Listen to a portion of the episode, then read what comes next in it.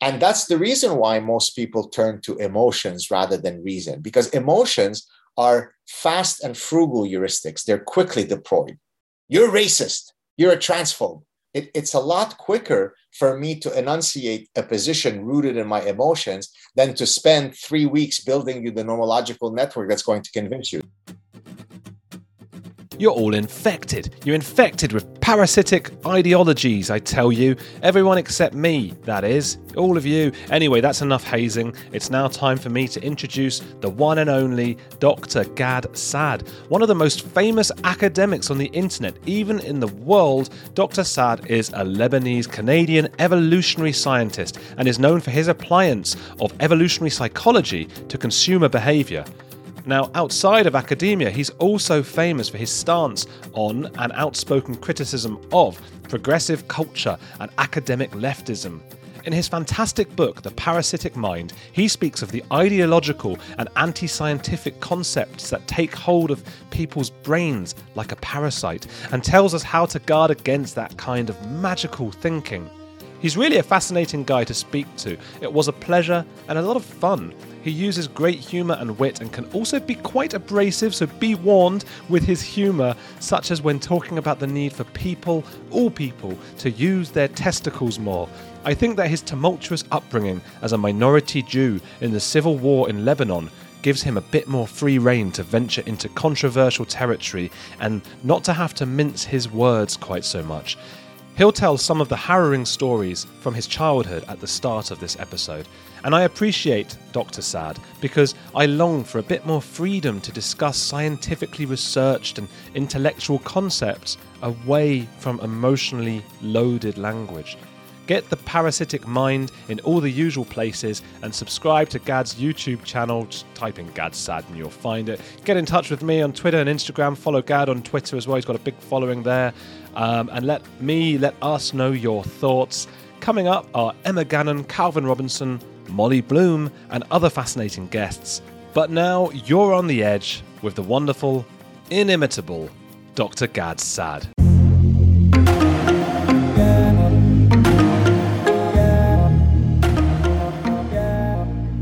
My name is Gad Saad. I'm uh, a dad to a few kids, uh, a husband, an extremely good-looking guy, a former soccer player, and I have been a professor for almost uh, three decades. My main area of scientific research is applying evolutionary psychology and evolutionary biology to study human behavior in general and consumer behavior in particular. And I'm, I'm also someone who's very much engaged in the uh, debate of ideas in the public square. I'm the author of several books, most recently, The Parasitic Mind, which I guess that's what we'll be talking about. Absolutely. Thank you. That was a very succinct and perfect introduction. I was really surprised. I, I loved your book, The Parasitic Mind, and reading it, I was very surprised to learn of your footballing prowess. I'm a big football fan myself. And I, where did that start? Because obviously you grew up in Lebanon. So is that because Canada's not, not known for the, the football or soccer? Except now when we've made the World Cup for the second time and we're looking pretty good. But yes, you're right. Uh, Look, I have pretty much the exact same story of every kid who's grown up, you know, in every imaginable place, playing soccer from morning to night. Uh, you know, we used to play, we used to make soccer balls by crumpling paper together and putting scotch tape.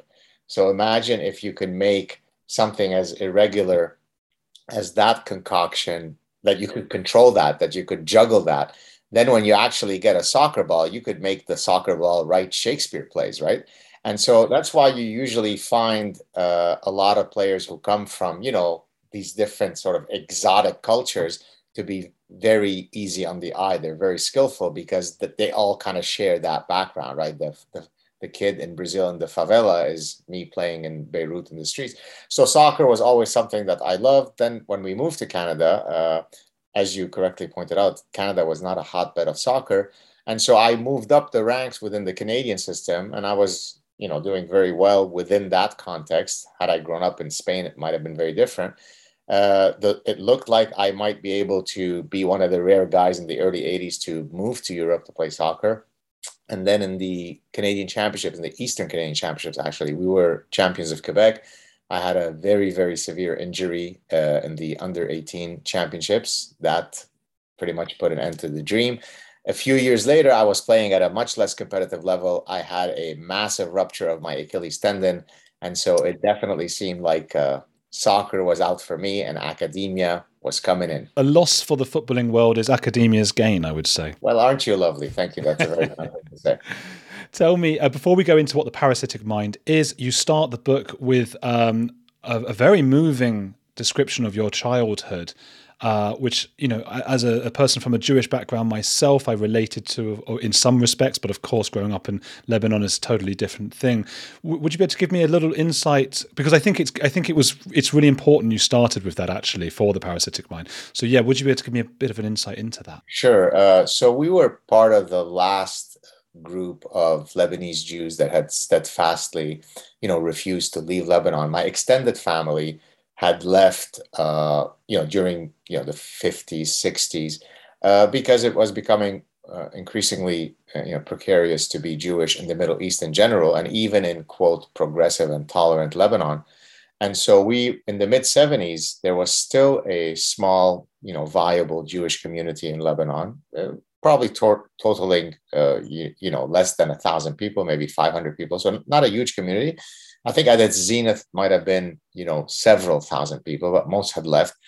And then, unfortunately, the Civil War broke out in, the, in 1975, and we were basically stuck in, you know, the, the brutality of a civil war by which all other wars are measured against, uh, precisely because it was very tribal, very, you know, uh, mixture of politics, but of course of religion.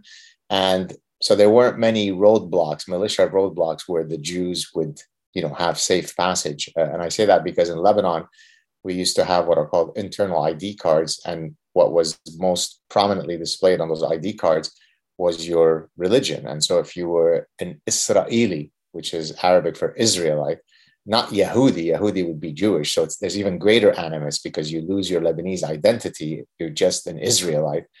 So if you were stopped at any roadblock, you, you, you probably were going to have a bullet in your head. Uh, and there were all kinds of other ways by which you would die. Uh, you know, they would come look for you to kill you.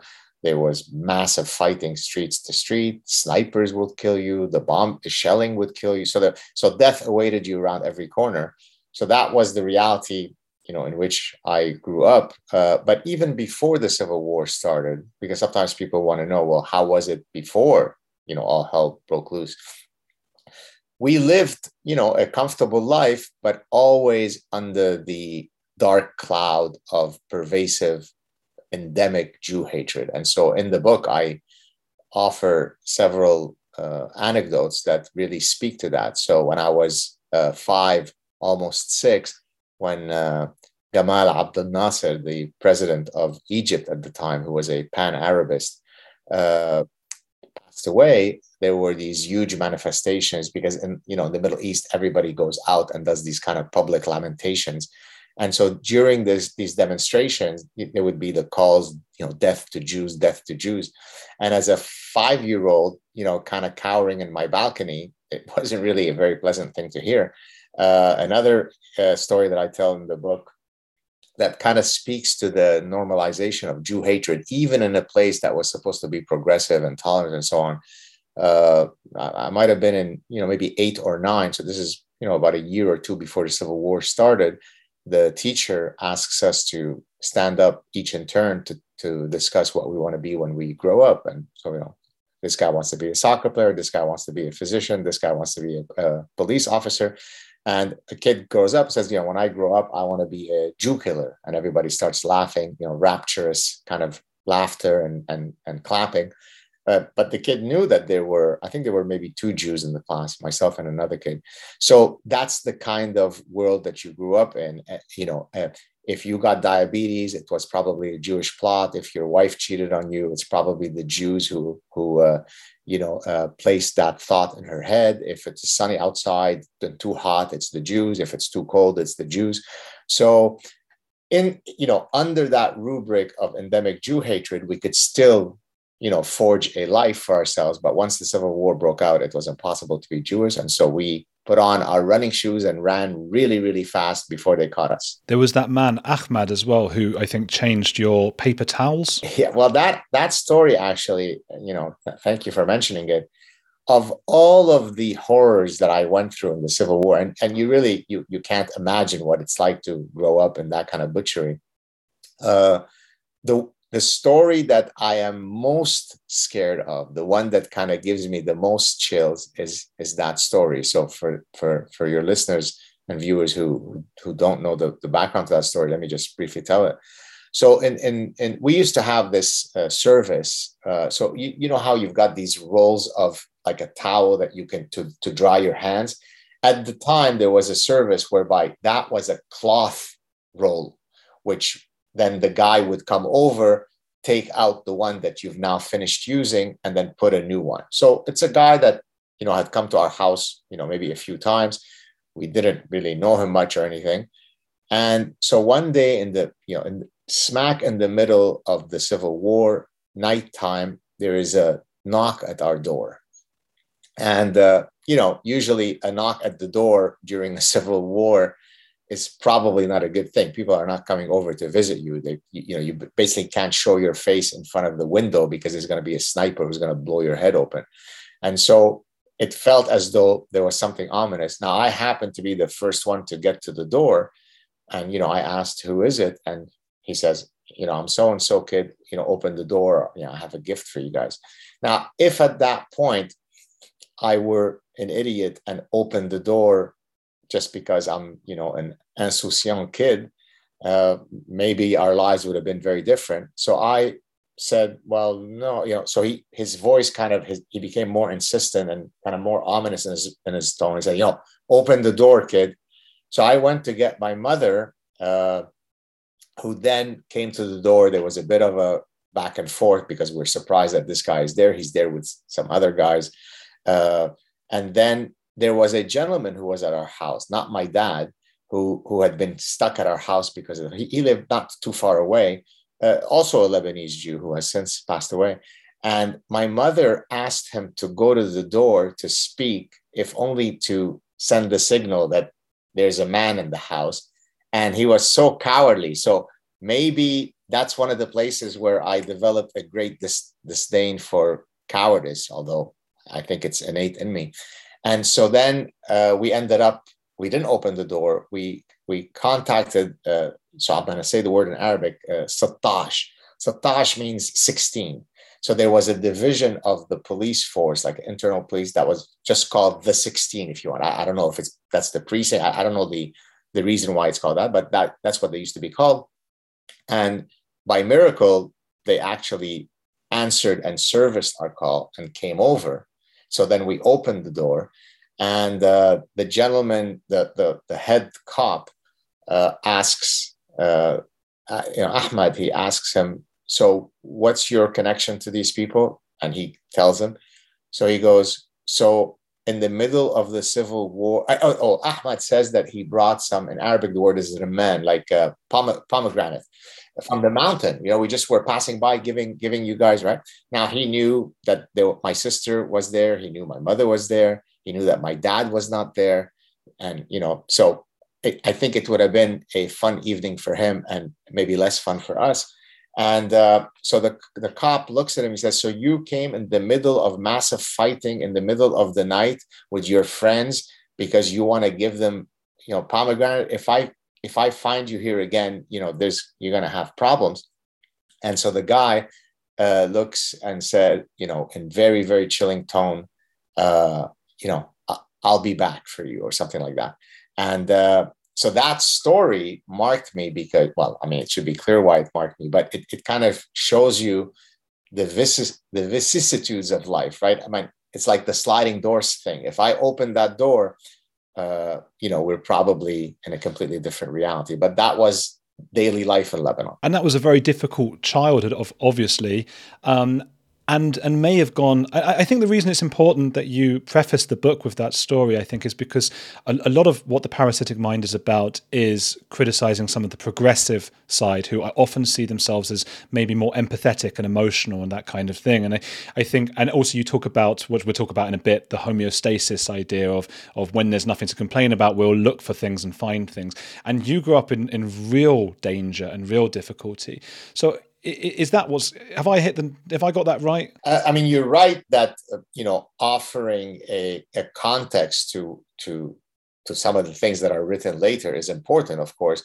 Uh, i would say that the primary reason uh, other than contextualizing full victimhood to real victimhood as you correctly pointed out i think the the dangers of some of the idea pathogens that were perfectly exemplified in the Lebanese context is a good point to make. So, for example, identity politics, which is one of the many idea pathogens that I discuss in the book.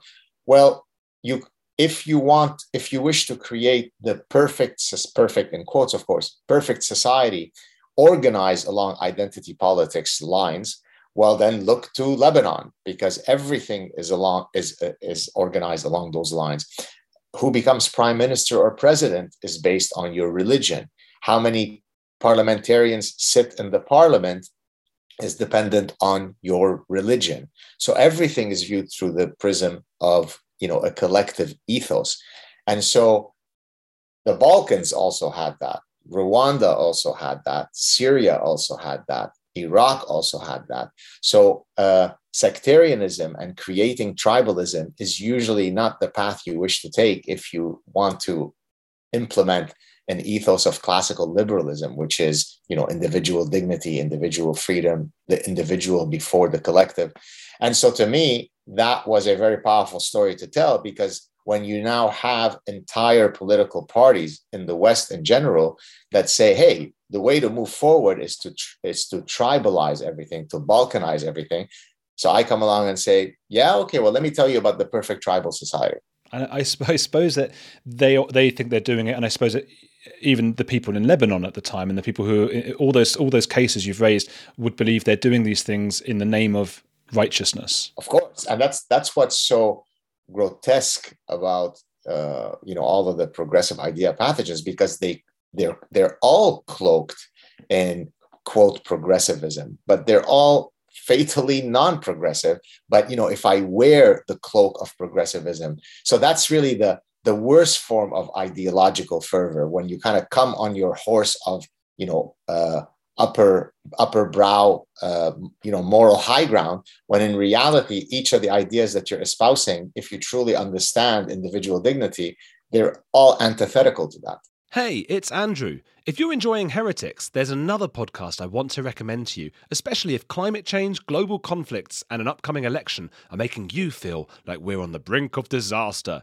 What Could Go Right is hosted by Progress Network founder Zachary Karabell and executive director Emma Varvaloucas.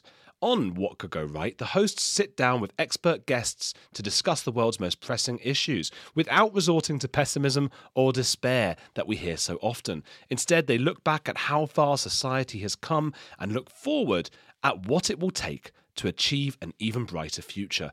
Is progress on the way? They may not have all the answers, but on what could go right, they're asking the key questions. Tune in to hear interviews with upcoming guests like writer Coleman Hughes, CNN host Fareed Zakaria, and economist Alison Schrager.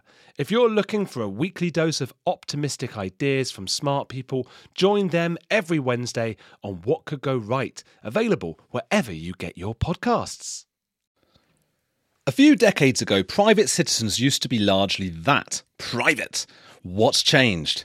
The internet. Think about everything you've browsed, searched for, watched, or tweeted. Now imagine all of that data being crawled through, collected, and aggregated by third parties into a permanent public record. Your record.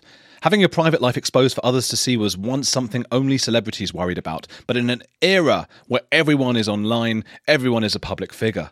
To keep my data private when I go online, I turn to ExpressVPN. Did you know there are hundreds of data brokers out there whose sole business is to buy and sell your data? The worst part is they don't have to tell you who they're selling it to or get your consent. One of these data points is your IP address. Data harvesters use your IP to uniquely identify you and your location. But with ExpressVPN, my connection gets rerouted through an encrypted server and my IP address is masked. Every time I turn ExpressVPN on, I'm given a random IP address shared by other ExpressVPN customers. That makes it more difficult for third parties to identify me and harvest my data. And the best part is how easy ExpressVPN is to use. No matter what device you're on phone, laptop, or smart TV all you have to do is tap one button to get protected. So if, like me, you believe that your data is your business, secure yourself with the number one rated VPN on the market. Visit expressvpn.com slash heretics and get three extra months for free. That's expressvpn.com slash heretics. Go to expressvpn.com slash heretics to learn more. So what is, in its most basic uh, description, what is the parasitic mind? Let me give the background to why I use the, the, the metaphor of the, the parasite. So uh, as an evolutionist, one of the things that uh, I do and what evolutionists do in general is they use what's called comparative psychology. So for example, if I want to study toy preferences within the human context, I, you know, the sex specificity of toys uh, in the human context, I can turn to vervet monkeys and rhesus monkeys and chimpanzees, who are our close animal cousins, some more than others, and say, well, how do they do they exhibit the same behaviors? Because then I can draw what's called the homology, meaning that if, if you see similarity either in morphological traits or in behavioral patterns, then this suggests that there's a common ancestor between us and, and the, the chimp or the, the monkey and so on. So this is a, a, a tool that is often used when you are building evolutionary arguments. And so what I wanted to do is go to the animal context to look for a mechanism that might explain how an animal could become so detached from its evolutionary self-interest? How how could it be that you could be so parasitized that you do things that are contrary to what would be best for you? And this is where i you know really got, got you know knee deep into the literature on neuroparasitology. Parasitology simply means the study of parasites. But of course a tapeworm could be a parasite but it's in your intestinal tract Neuroparasites are the, and there are many of these uh, across all sorts of taxa in the animal kingdom. Neuroparasites is when the parasite ult- wants to find as its ultimate destination the host's brain, altering its neuronal circuitry, altering its behavior to suit this, the interest of the parasite, not the host. And so there are many, many examples. I discuss a few in the book. The one that most people may be familiar with is Toxoplasma gondii, which would be a parasite. By the way, it can infect humans too, but the classic example is when it infects the, the brain of a mouse, the, the mouse loses its innate fear of cats and becomes sexually attracted to the cat's urine, which is not a very good sexual attraction to hold if you're a mouse, but it serves the reproductive interests of the of the Toxoplasma gondii uh, parasite. And so that was my epiphany. So I will use the neuroparasitological model to argue that the human mind could not only be parasitized by actual brain worms in the same way that Toxoplasma gondii can do, but by ideological brain worms, right? So and that's why I call them idea pathogens. So these ideological brain parasites can alter our behavior and by changing our belief structures, for example, so that we then implement public policies that are perfectly to our best detriment rather than to our benefits. And so that's what the parasitic mind is all about. And so is that a case of individually people are trying to get status within their tribe? I guess that's the evolutionary look at it. Um, we used to be able to do that more from dominance, you know, but you can't really be dominant in our society today in, in such a way. Uh, you can do it through success. That's a way, you know, make a fire and that kind of thing. You'll get more of the food and more of rep- good reputation. And then the other the other place is virtue. So does the, does some of that sort of parasitic ideology come from the the pursuit of of virtue? Exactly. So that's why I have a, as you correctly pointed out in, in the book, I have a whole section on you know the evolutionary roots of virtue signaling versus costly signaling, right? So costly signaling is a, a, a profound evolutionary concept. It basically says that for a signal, a biological signal, to be an honest one, honest in what it's trying to emit as a communication, it has to be costly. So, for example, if you take the peacock's tail, the peacock's tail could not have evolved through natural selection in terms of conferring a survival advantage to the peacock. Because if anything, a larger, more conspicuous tail reduces its survivability. It makes him it makes the peacock more visible to predators. It makes him less likely to be able to uh, escape. So its burden, that tail is very burdensome. But that's where the dual process from Charles Darwin of sexual selection. So some traits evolve because they confer a reproductive advantage to the organism. So even though from a survival advantage, it confers a, a, a, a negative, but it and why is it a, reproductive advantage? Because it is serving as an honest signal to the to the peahens, to the females of that species. Hey, despite the fact that I'm carrying this very burdensome uh, trait, I'm still here. That's an honest signal of my phenotypic uh, and uh, quality and my genotype. You know, just I'm, I'm good genes. I'm a good insurance policy. Mate with me. So it's an it's a big neon advertisement that says choose me. Well, I then take that principle and I apply it when it comes to these kind of ideological forms of signaling. So to to write "Je suis Charlie" is very, very cute and it's very nice on Twitter, but it carries zero cost. To speak forcefully against Islam from an Islamic country, you have to have very, very large testicles and a well defined uh, spine, right? So you have to be a vertebrate who's got testicles, right?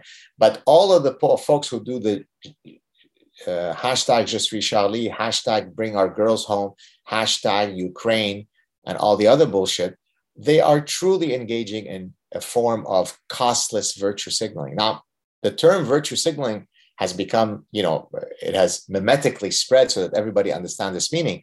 But what I'm doing in the uh, in the parasitic mind is I'm offering the evolutionary explanation for why it is a useless signal because it carries no cost. So yes, there are all sorts of ways that you can study these uh, idea pathogens from an evolutionary perspective, but more fundamentally, like more important, not more importantly, but beyond why individuals espouse those beliefs, which is kind of the, the, the question that you were getting at, because I want to be part of the cool tribe and so on.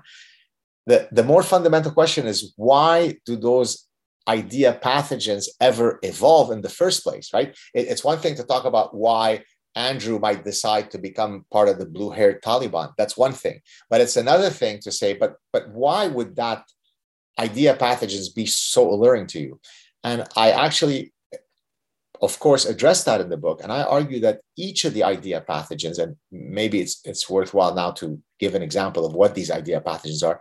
Postmodernism is the granddaddy of idea pathogens, cultural relativism, uh, social constructivism, everything is due to a social construction, biophobia, uh, you know, the fear of using biology to explain human affairs, r- radical militant feminism is a is an idea pathogen. Each of these idea pathogens are very different from each other, but they share one commonality. And here I draw a analogy with cancer.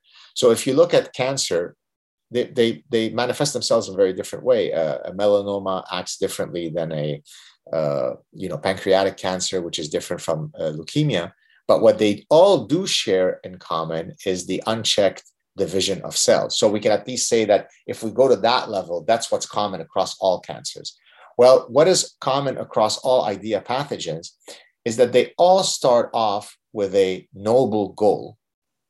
So there is kind of a hint of something worthy in that idea pathogen. But then, in the service of that noble goal, uh, you decide that if you need to murder and rape truth in the service of that social justice goal, then so be it. So it's a form of consequentialism. It's okay to completely lie in the service of this greater noble goal. And the and, and in in doing that, what you end up doing is you you you unshackle yourselves from the pesky shackles of reality, right? So if I put the, the term trans before any transracial, Tra- no, I, I discussed new forms of trans in the book, trans gravity and trans ageism, right? So I'd like to participate in the under eight judo championship. So I'd like to now self identify as a seven year old who only weighs 80 pounds. So through the magic wand of trans ageism and trans gravity, I could now compete. Now it sounds as though I'm being satirical, and I am, but that's exactly what it says. Now, nobody is denying that people who do suffer from gender dysphoria, it's a real thing. Transgender people do exist and they should be afforded all the dignity of anybody else. So sign me up for that noble goal. But in the pursuit of that goal, I don't then cancel people because they say, surely we can all agree that only women menstruate. And it is wrong to say that boys menstruate. But as J.K. Rowling found out, well, no, you do get in trouble for simply enunciating a truth that the average three day old pigeon knows. So, in the service of a noble goal, we end up killing the truth. And that's what's common across all these alluring, empathetic idea pathogens this subversion of truth um, in the name of righteousness, and you, you address this in, in the book. Um, it happens. I mean, the examples you've given are all sort of progressivism and leftism. It happens, of course, on the right as well. In terms of often it's religion, isn't it? That righteousness and and and that subversion of truth as well. Like God says, "We'll do this," and you've done that wrong. What, why is it that? And I know this already, but why is this that that you go primarily or almost exclusively after the left. Yes, and, and I actually and you, and you again, thanks for raising that issue. I I I address it very early in the book precisely because I you know predicted that these are the kinds of uh, you know positions that people might. Oh, you, why are you focusing on the left? Well, I'm focusing on the left for the same reason that a dermatologist focuses on melanoma and not asthma right? That doesn't mean that asthma doesn't exist, but that means that, you know, I'm a dermatologist who focuses on skin cancer. Now, so let's apply that analogy to, to the, the actual context. I exist in the world of academia. The world of academia is completely, almost exclusively populated by leftist schmucks. Therefore, yeah there you go. That's. The, the, I love the, the language you use. It's it's just it. You know what it is. It's it's um it's unusual for academics to sort of to use the language about testicles and schmucks and things. That's why I'm that sad. That's why you're Gad Saad. Yeah, go on. Sorry. so so, because I live in the world of academia, hence I understand that every one of those idea pathogens were spawned and promulgated by leftist academics. That's why I focus on those. That doesn't mean that people on the right can't be parasitized by other idea pathogens, as you so correctly pointed. So I made that clear very early. It's not that I'm implying that when you are a leftist, you're simply more prone to be parasitized. Anyone, and as a matter of fact, I make also the point that being educated doesn't inoculate you against you know parasitic thinking if anything it is the most educated that spawned all those idiotic ideas right and that's why I kind of reworked the the quote by George Orwell. You know, it, it takes intellectuals to come up with some of the dumbest ideas, and so so that's why the left is so clearly in my you know in my gunnery in my vision not because you know i'm trying to be tribal not at all i like that concept of smart people uh, making some of the biggest mistakes because they can sort of take their brain, they can convince themselves of things. Arthur Conan Doyle, the Sherlock Holmes writer, was a great example because he believed in fairies. I really like that one. But I guess we have to be careful as well because then you also get people on the other side who start saying, like, oh, screw the experts. There's no experts. I don't want to hear from an expert. And I guess do you have to toe that line and be like, well, the experts do know what they're talking about, but sometimes they have ideologies that sway them a certain way? Yeah. Uh, well, I think it's, you know, that's why I'm so, one of the other things I did at the start of chapter one, uh, if you remember, I talked about what are the two life ideals that shape all of my life trajectories. And I said truth and freedom. And the reason why I picked those is precisely because I, I want to explain why I am so morally indignant, so mystified by the murder of truth, because it's a per it's an existential attack on my beings, right? People say to me, well, you know, why do you take up the mantle of fighting this fight? You already have a very pressured uh, life as a professor. You don't, you don't need to be taking all, I mean, uh, just take my wife. She's often said that. And the reason why I, uh, my answer is because I have a very, for better or worse, I think it's for better, other than for my blood pressure, uh, I have a very exacting code of personal conduct so that by the, you know, the end of the night when I put my head on my pillow, I need to, in order to not suffer from insomnia and, and feelings of being a fraud, I need to feel that I did all that I could in any context possible to have always stood up for the truth, right? If I were to equivocate my language or my positions, if I were concerned about careerist issues, you know, I better not say this because I won't be invited to the cool kids party. The harshest critic is, are not the morons who don't invite me to the party. The harshest critic is the gentleman that you're speaking to. It's me.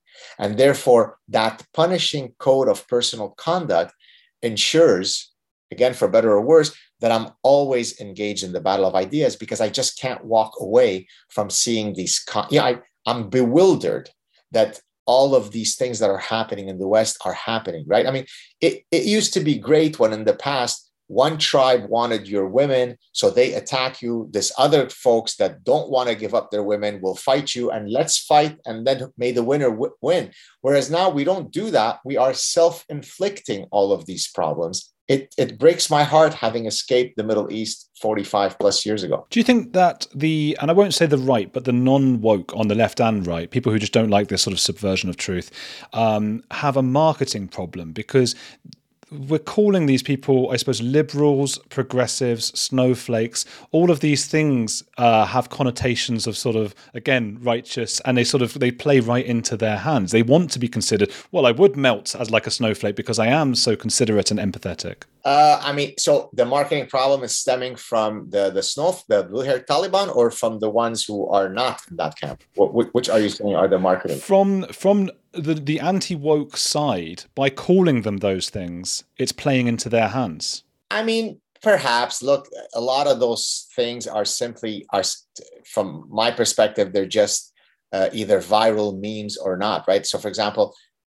you know, as someone who understands psychology of persuasion, oftentimes I name things the way that I do, not only because they're accurately descriptive, but because I know that there is power in picking the right terminology, right? So, so when I use terms like, you know, uh, the homeostasis of victimology or ostrich parasitic syndrome, I don't do it just because I want to sound cool and you know be viral, but because when you name something accurately and poignantly, then its its its transmissibility increases. And so I don't think there's a marketing problem, although I, I would argue that you, you probably have seen this that the the left is it the left that doesn't know how to meme or the right? what's the typical they both meme, meme a lot. The the right are memers, aren't they? They do a lot of the. There's a lot of the 4chan stuff. They do the frog. Yeah, so I, I don't know if there is one group or the other that's that's more marketing savvy or not.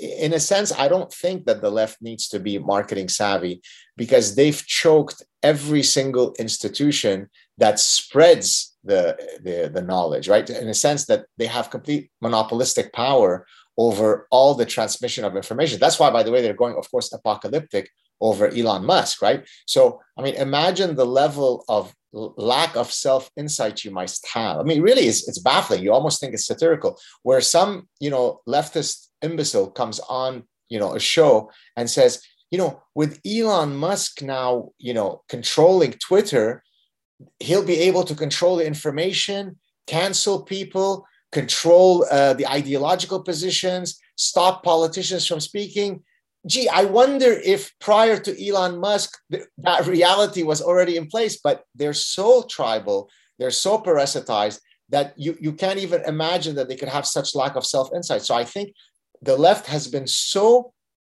comfortable in having monopolistic power over every single conduit of the intelligentsia, right? I mean, it starts with academia, it's almost 100%. Uh, you know, the HR departments, journalism, Hollywood, uh, it's all completely dominant. And i discuss this in the book. I mean you you look at in the in social media companies the percentage of breakdowns of contributions to the democrats versus the republicans it's insane right? I mean it's not 70 30 it's you know I don't know, I don't remember the exact numbers they're quoted in my book, but you know, Apple, it's 98.9% to Democrats. The next one, it's 99.3%. So how could you then pretend that there is no bias in all of these institutions? It's the most grotesque form of bias possible. So a long-winded way to say whether they are marketing savvy or not, they don't need to worry about that. They already hold all the power. I saw you hiding under your table as a satirical uh, attack on the Elon Musk uh, warriors. I had to come out. Imagine the courage I had to kind of come out of hiding to be able to have this conversation with you above my desk. What courage! Absolutely. Okay, so um, I mean how do we know that your truth is the right truth or my truth is the right truth? Because Arthur Conan Doyle went to bed every night going, you know, I've told my truth to Houdini about the fairies and now I can sleep well. So, how do you know? Yes. So, in chapter seven of The Parasitic Mind, the chapter is titled How to Seek Truth. Uh, I basically uh, describe, and here you'll forgive me, it's going to get slightly technical. Uh, it, it, I describe an epistemological tool that if if people listening to this were to internalize it, my God, we'd live in a better world. Uh, and it's called nomological networks of cumulative evidence. So let me, it's a mouthful. So let me let me begin actually from taking someone from your neck of the woods. You're in London, right now? Uh, yeah, uh, Bristol right now, but yeah, yeah, Bristol. Okay, so third division in soccer. There's two teams. Well, I'm from Watford, um, who are about to go down to the second division. Um, but my team is Tottenham, so it's okay. Oh, that's called the Jew team, isn't it? I, I know, I know. Although if somebody who wasn't you said that, who wasn't Jewish, I'd, I'd be like, oh, oh, all right, calm down. I can get away with it exactly because I'm Jewish, right? Uh, yeah, exactly. Uh, and that's a whole other story about the yeah the Jew the Jew team, or, or whether Jew sounds. I had this talk with David. Do you know David Baddiel is a comedian in the UK? I don't think so. He's a Jewish comedian who wrote a book called Jews Don't Count, and it's all it's very. I think you'd like it. It's about uh, how Jews have not been added to the woke list, the hierarchy of of victimhood. So it's a good book. Uh, but he talks a lot about how the word Jew sounds because he's so used to hearing it as an insult uh, as opposed to Jewish. And so he now he calls his Twitter bio now, and he's got a big following um, as well, like millions of people. And his Twitter bio just says Jew, and he's like, owning it. Very nice. I like it. I'll have to check yeah. them out. Uh, yeah. So, uh, what was it? Oh, yeah. So, from your neck of the woods, Charles Darwin, uh, when he was, so I'm, I'm, I'm just to contextualize, I'm explaining this prior to explaining nomological networks of cumulative evidence, which is the way to seek truth, the way to seek truth. So, Charles Darwin, what makes him the incredible uh, mind that he is, for many reasons, but one of which is that he, if you want, was arguably the original guy who developed, or, or the most famous guy to develop this methodology of nomological networks, although he didn't call it as that. Now, what do I mean? He wanted to demonstrate the veracity of the theory of evolution. He did it in a systematic way over several decades using data from a bewildering number of sources. So, from paleontology and from ecology of, and from comparative uh, morphology and from you know from all sorts of from biodiversity from geology very very different disciplines all of which are triangulated to demonstrate that it is incontestable that his theory is correct. And people have tried to falsify it for 150 years and they haven't been able to because it's it's correct. Okay so now how do we apply this in the context that i'm saying? So nomological networks of cumulative evidence in my context is where you take a phenomenon that you're trying to prove is veridical, and then you say, can I come up with data across time periods, across animal species, across cultures, across methodologies, across disciplines, all of which demonstrate that it is true. So let's take a, a concrete example. I discuss a few in, in that chapter. Uh, earlier, I alluded to toy preferences and I mentioned comparative psychology with the vervet monkey. So let's use that example. So if I wanted to demonstrate to or prove to you, Andrew, that uh, the sex specificity, the sex specificity of toy preferences is not a social construction. So boys play with trucks and guns and and and uh, balls, whereas girls play with uh, dolls, not because of their universally sexist parents, but there are some evolutionary biological reasons why that might be the case. How would I go about demonstrating that truth? Well, I will, I'm going to build you a nomological network stemming from completely radical lines of evidence. So, line one, I already alluded to this earlier. I can show you that vervet monkeys, rhesus monkeys, and chimpanzees, uh, their infants exhibit those sex specific toy preferences. So already that is pretty compelling evidence. But I'm not going to stop there. I, I only is that true? That is true. Uh, I and and you know I yeah I, I I have all the citations for all the studies that that have found that right. So okay, so now I go to developmental psychology. Well, sometimes, uh, well, oftentimes, when you want to demonstrate that a mechanism is is innate, in other words, it's not within the purview of social construction. The way you do it is through developmental psychology, whereby you, as you, as your sample is made up of children who, by definition, have not yet entered the cognitive developmental stage of being socialized. So, by definition, you're ruling out the possibility that it is due to socialization. So, you take children who are three months old, six months old, and you try to study whether they already exhibit those sex specific toy preferences. Now, you might say, well, how do you elicit that preference? You do it by how they which one they they they go towards or which one they stare at first or which one they stare at longer or or ask for it you know without using language and it turns out that developmental psychologists have found that those sex specific toy preferences already exist. So if I stopped at those two lines of evidence, I've already destroyed the argument of social constructivism, but I'm not because I'm, what I'm going to do is I'm going to drown you epistemologically in a tsunami of evidence. Okay. So then I'm going to look, you might say, oh, but that's just because that's Western culture. Okay. Well, why don't I go to sub Saharan Africa with all sorts of nomadic and semi-nomadic tribes that are as different from uh, Western cultures and show you that they exhibit the same preferences. And voila, they do. I can get you. You might say, "Oh, but that's a contemporary thing." Uh, you know, maybe in a different era it would have been different. Okay, no problem. How about I get you data from ancient Greece and ancient, uh, uh, you know, Roman thing, whereby on on mausoleums, on funerary monuments, an analysis of the depiction of children shows them playing with the exact same toys as today. Okay, I'll do one more, although I could have done many other lines, but you're getting the point. Uh, how about I get you data from pediatric endocrinology, whereby little girls who suffer from congenital adrenal hyperplasia, which is a masculinizing disorder.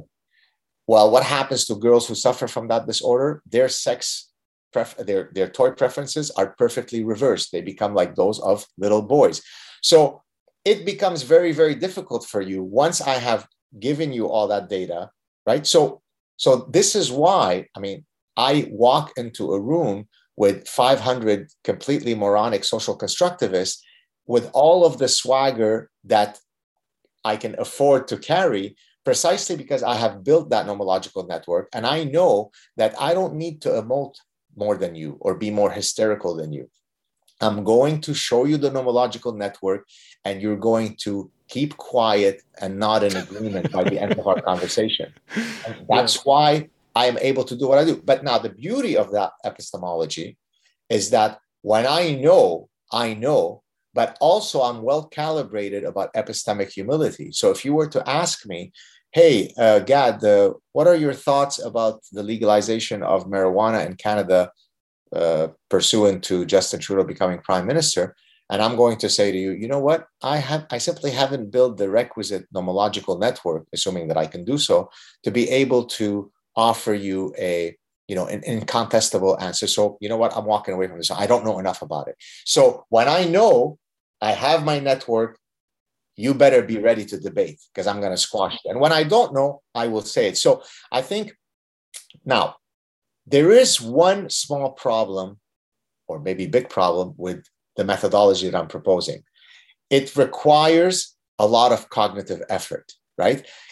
If I can't get you to sit quietly while I build you the nomological network to convince you or if you are the one who's trying to convince someone, if you don't have the intellectual alacrity to, to put in the effort to build that network, then it's not going to be a very helpful epistemology, right? So it requires openness to listen to evidence and it requires effort to build that nomological network. So, and that's the reason why most people turn to emotions rather than reason, because emotions are fast and frugal heuristics. They're quickly deployed. You're racist. You're a transphobe. Obama said that Islam is peace. Shut up, bigot, right? So it doesn't, it, it's a lot quicker for me to enunciate a position rooted in my emotions than to spend three weeks building you the nomological network that's going to convince you. So, short of that small problem, that is the ultimate liberation when it comes to seeking truth. America. We are endowed by our Creator with certain unalienable rights life, liberty, and the pursuit of happiness.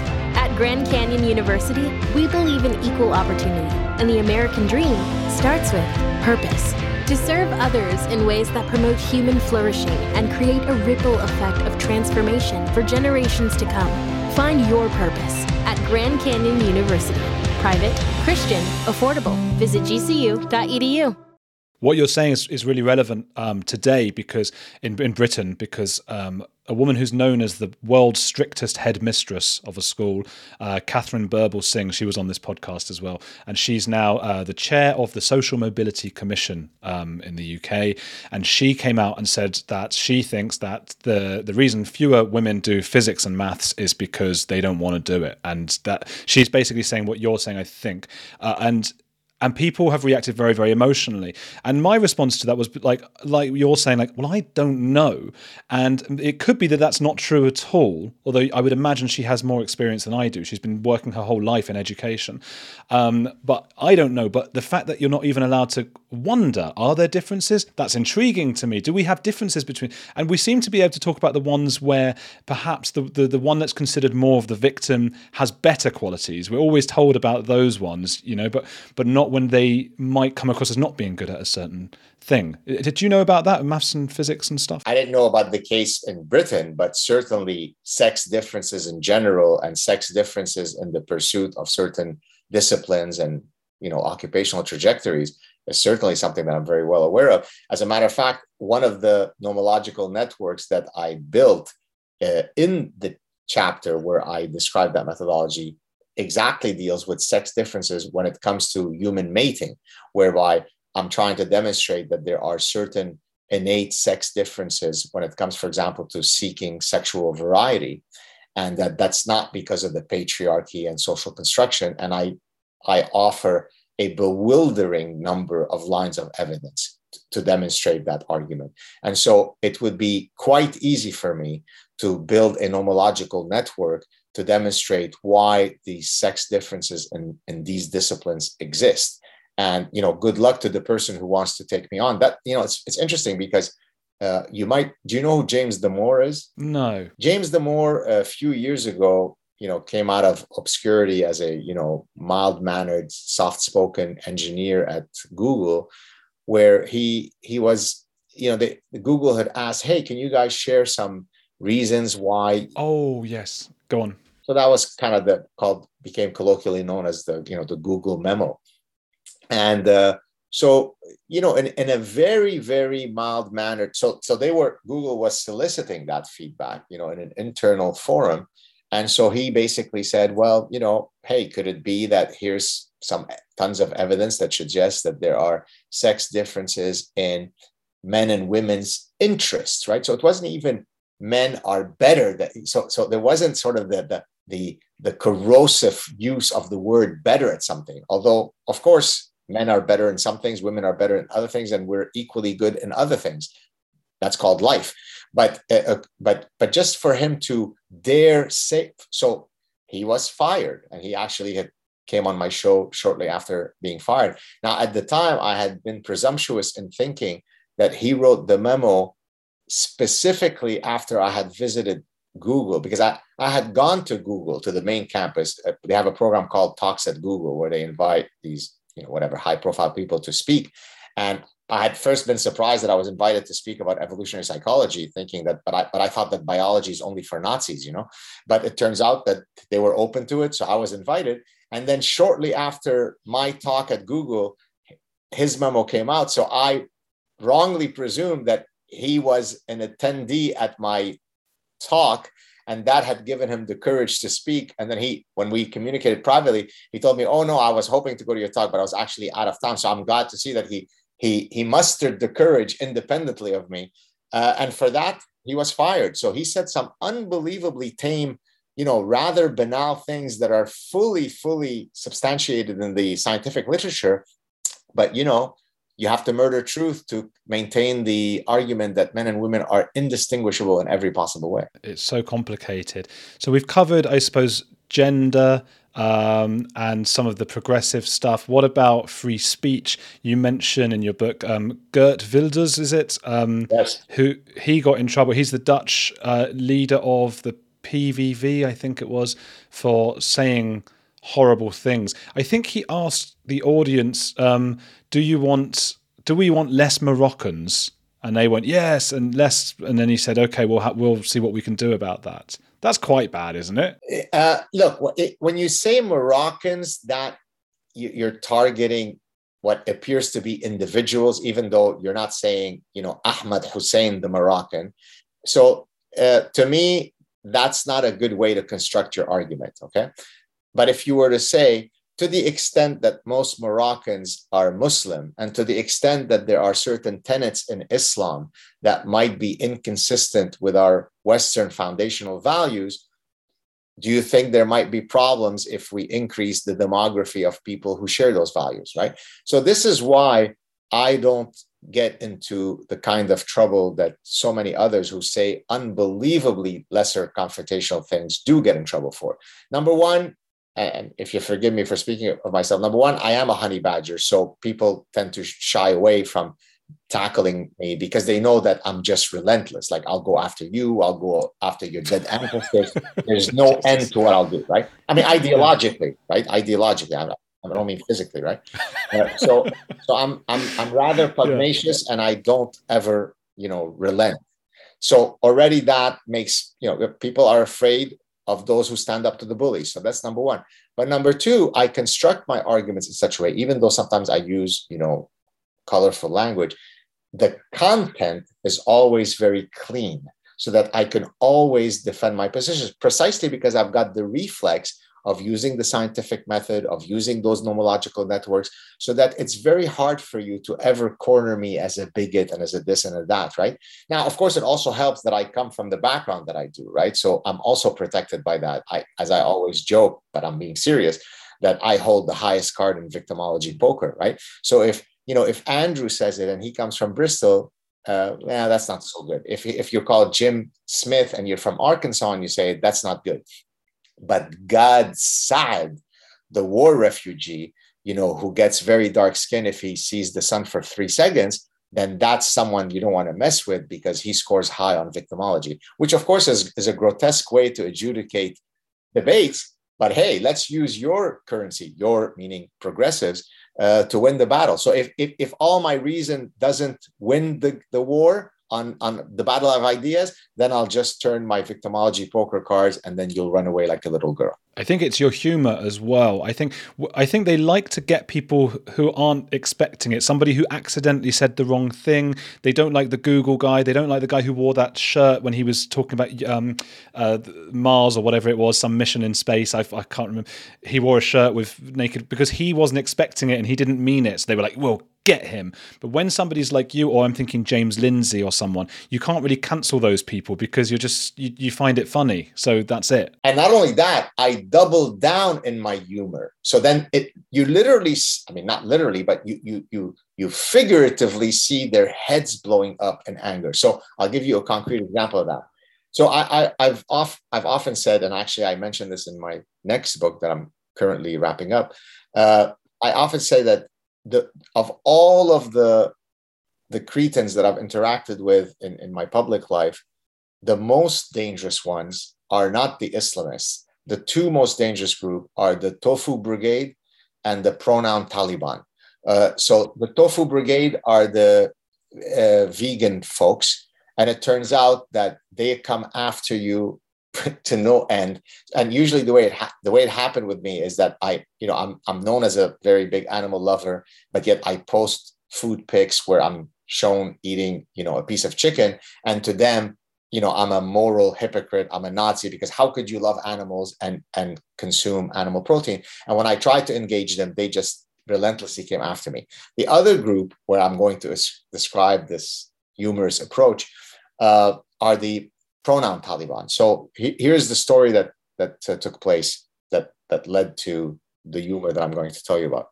Uh, I was sharing on Twitter uh, an encounter that my wife had. We'd we'd gone to our local cafe, and the barista who was serving her looked like a transgender person. So she came back to me as we were waiting for our order and said, "You know, I felt very concerned. I was worried how to address the person. Uh, you know, so it was. So I was sharing that story to demonstrate how sensitive, how kind, how concerned she is to not want to offend this person's feeling. Like she wanted to play by the pronoun rules. And so in in this in describing the episode, I said, well, you know, she was frozen in fear. She was frozen in fear and not wanting to hurt that person's feelings, right? It's it's it's a virtuous trait. It's a it's an empathetic trait that I was exhibiting of my wife, right? 28 million tweets and views later. I mean, literally, I think there were something like 28 million impressions. Not 28 million. 20, I think it's 28 or 26. I'll even send you a screenshot of it. uh, so one, you know, when you can go on Twitter, you can see in a given day how many impressions you got. I think one day it was 12 million, and the other day it was either 14 or 16 million. Uh, Valerie Bertinelli, a moronic actress from the 1970s, uh, who you know is super for the you know transgender people came after me that led to you know thousands of those folks coming after me. You know you should die you should kill yourself your wife is a bitch she's mentally ill. And so did i did i panic? Did i put out an apology you know i will learn better and i've been taught this was a teachable moment? No. I went hiding under my desk demonstrating that I am so afraid of the pronoun Taliban that whatever I went through in the Lebanese civil war is nothing as serious as, you know, forget about Fatah and Amal and all the militia groups that wanted to behead us. The real danger stems from the pronoun Taliban. They went up, I mean, they went nuts because to see someone who is exposed to, you know, millions of hate and yet just go like this and laugh it off. And guess what? Two days later, there were no more impressions on Twitter. They moved on.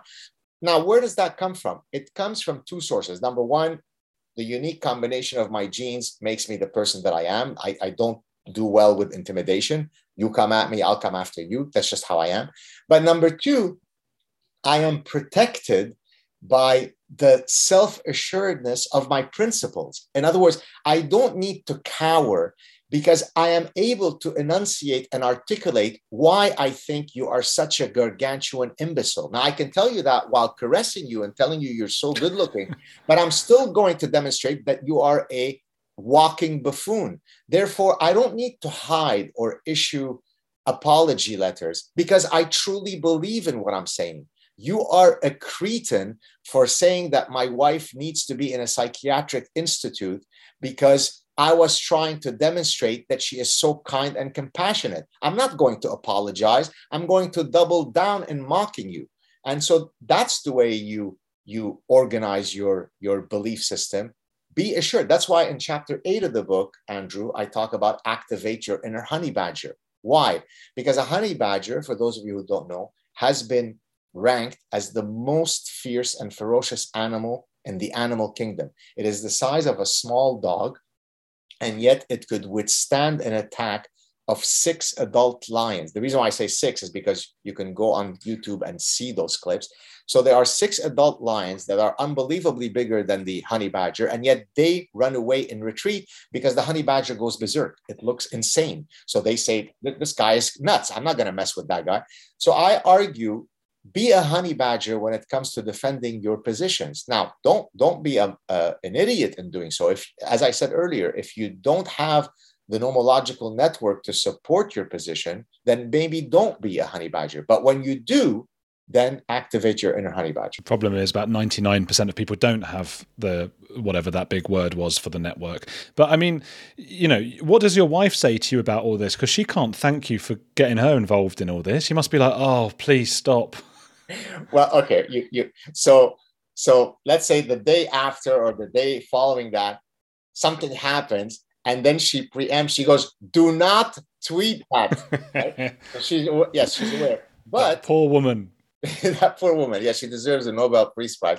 Uh, but but the reality is, I mean, if I may speak on her behalf, I think some of the things that cause us some trouble at times is also the reason why she hopefully found me attractive to to choose me. Right? I mean, right? I, I, I'm you know, few women have uttered the following words.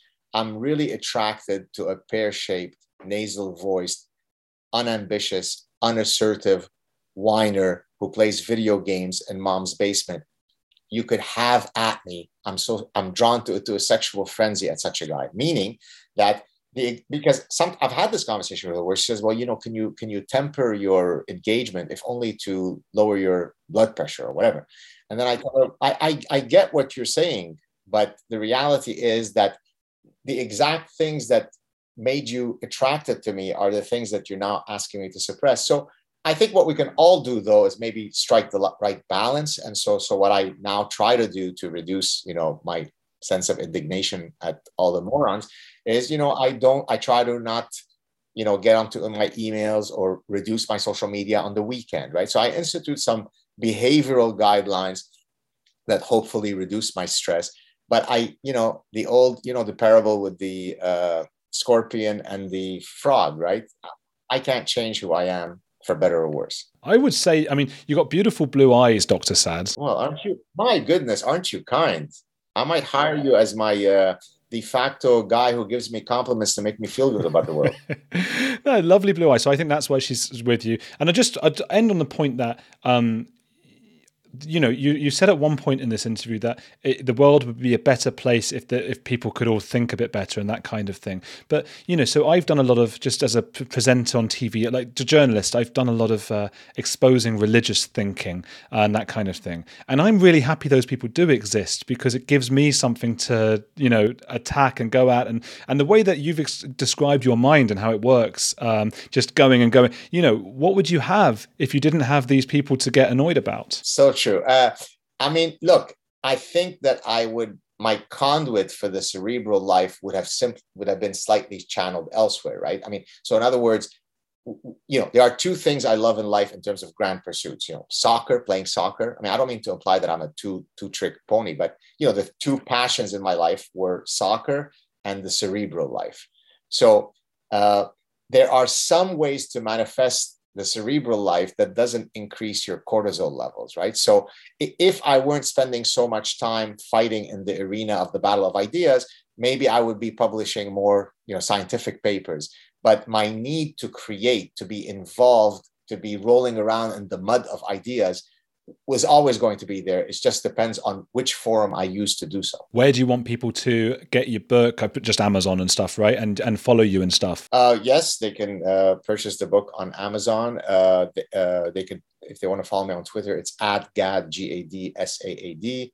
I have a YouTube channel that also gets mirror, mirrored on my podcast, uh, The Saad Truth S A A D.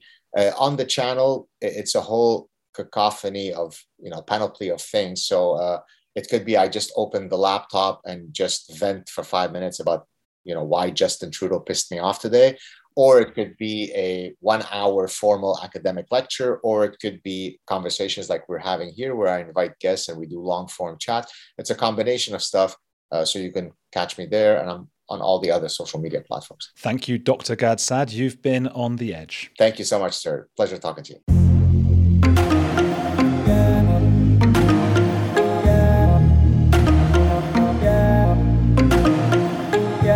Thank you, Dr. Gad Saad, for gracing the On the Edge stage. What a tour de force he is, and plenty of food for thought. I could have gone on talking to him for hours about all different topics, and we did have a bit of a chat after the recording stopped, which was great. You'll never hear the words uttered between us in that moment. Get his brilliant book, The Parasitic Mind, in all the usual places, and subscribe and follow Dr. Gad Saad on YouTube and Twitter. Please keep on reviewing this podcast and getting in touch to say hi.